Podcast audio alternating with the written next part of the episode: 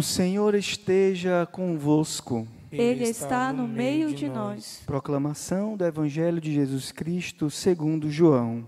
Glória a vós, Senhor. Naquele tempo, Jesus foi para o Monte das Oliveiras. De madrugada, voltou de novo ao templo. Todo o povo se reunia em volta dele. Sentando-se, começou a ensiná-los. Entretanto, os mestres da lei e os fariseus trouxeram uma mulher surpreendida em adultério. Colocando-a no meio deles, disseram a Jesus: Mestre, esta mulher foi surpreendida em flagrante adultério. Moisés, na lei, mandou apedrejar tais mulheres. Que dizes tu? Perguntavam isso para experimentar Jesus e para terem motivo de o acusar. Mas Jesus, inclinando-se, começou a escrever com o dedo no chão. Como persistissem em interrogá-lo, Jesus ergueu-se e disse: Quem de vós, quem dentre vós não tiver pecado, seja o primeiro a atirar-lhe uma pedra. E tomando, tornando a inclinar-se, continuou a escrever no chão.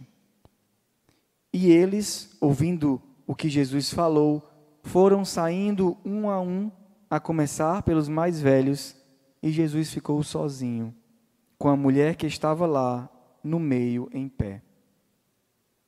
Então Jesus se levantou e disse: Mulher, onde estão eles? Ninguém te condenou? Ela respondeu: Ninguém, Senhor. Então Jesus lhe disse: Eu também não te condeno. Podes ir, e de agora em diante não peques mais. Palavra da salvação. Glória a vós, Senhor.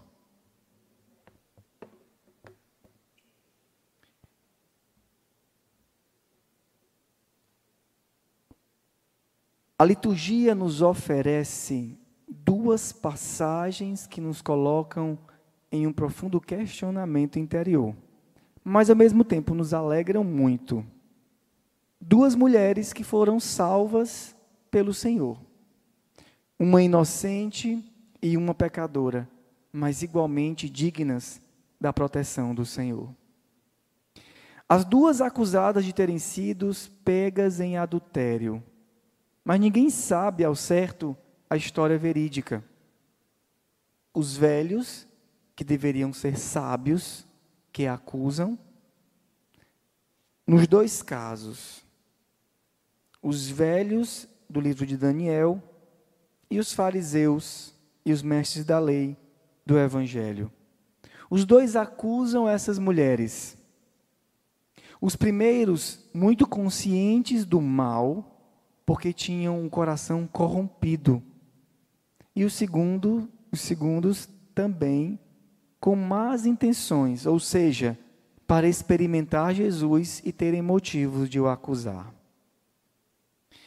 A partir da história de Susana, muito bem escrita no livro de Daniel, que nós vemos hoje, uma história muito interessante, e a nossa atenção fica mesmo bem forte nela, porque é uma história que vai contando todos os detalhes, podemos aprender como é que se dá um caminho da corrupção no nosso interior.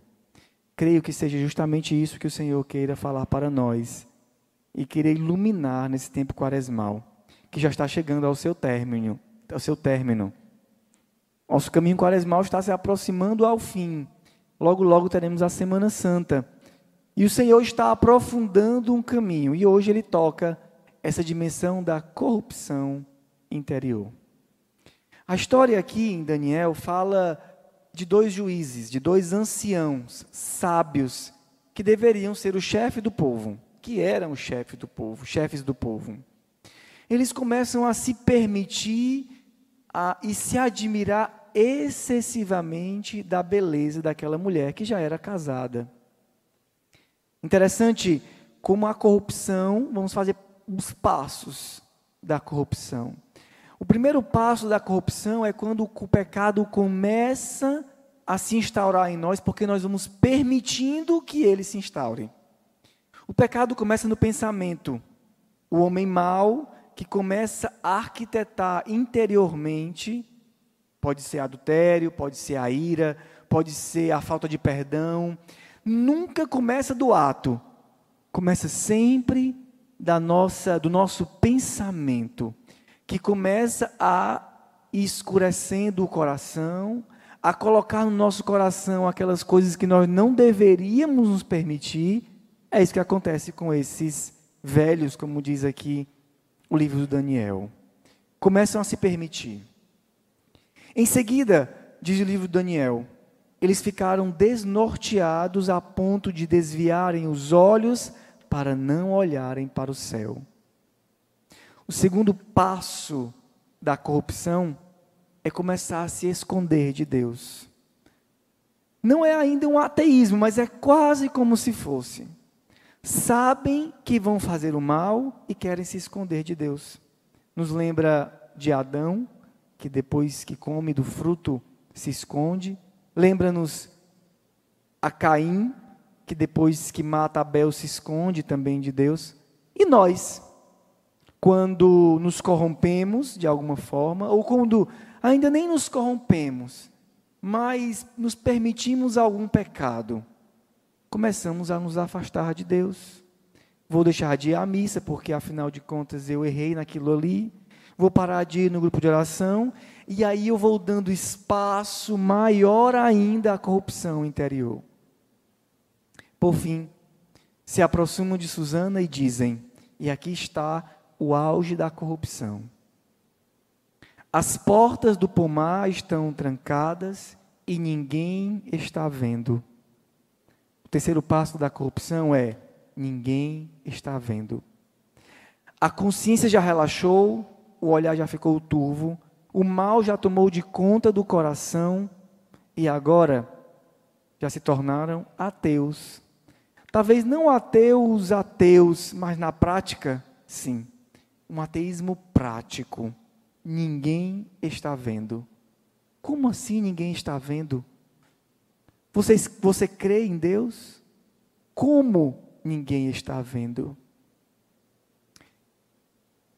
Assim começa uma série de mentiras, porque o coração, agora já corrupto, precisa mentir para continuar fazendo aquele plano perfeito. Parece que tudo ia bem e o mal estava vencendo. E às vezes é assim. O mal parece estar vencendo e quem é bom parece ser sempre o bobo, o besta da história. Parece que estamos sempre perdendo o lado bom e o lado certo, o justo, está sempre perdendo. Parece que está sempre em desvantagem. Mas o justo confia no Senhor, e é aqui que o Senhor manifesta a sua glória.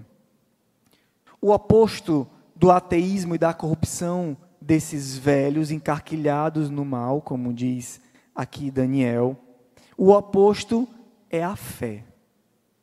Susana e a pecadora arrependida expressam uma atitude exterior que é o contrário do que esses velhos não conseguiam fazer. Eles não conseguiam mais olhar para o céu. Susana, entre lágrimas, olhou para o céu, pois seu coração tinha confiança no Senhor.